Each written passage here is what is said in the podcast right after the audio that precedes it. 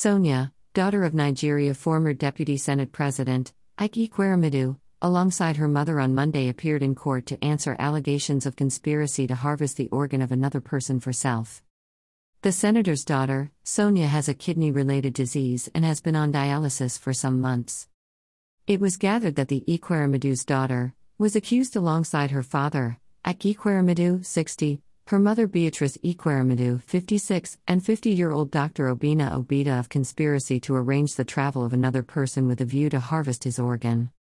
Photos and videos of Sonia walking alongside her mother at the court on Monday surfaced the internet as police charged the younger Ekweremadu for trafficking a homeless man into the UK to harvest his organs for herself. It would be recalled, Senator Ekweremadu and his wife, Beatrice, were arrested in June this year and they have been on trial alongside their doctor, Obinna Obeta, for charges bothering on conspiracy to arrange the travel of another person with a view to exploit him and harvest his organ. Mrs. Ekweremadu was granted bail at a hearing in July.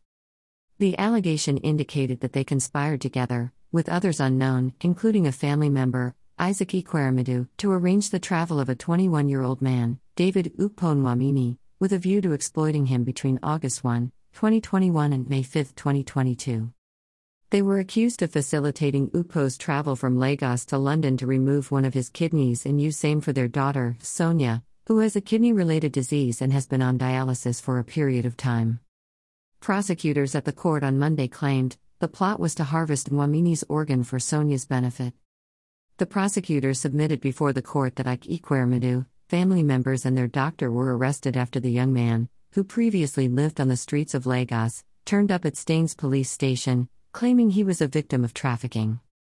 Prosecutors added that Nwamini told police officers he had arrived in the UK on 20th of February this year and had been taken to Royal Free Hospital for tests, none of which he consented to. Adding, after the tests, Nwamini said he had returned to the house he had been staying in, where he was treated as a slave. Prosecutors said Ukpo escaped from Ekweremadu's home and was homeless for three days before going to the police.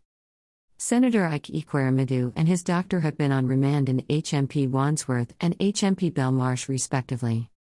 The senator and the doctor did not appear at the court on Monday.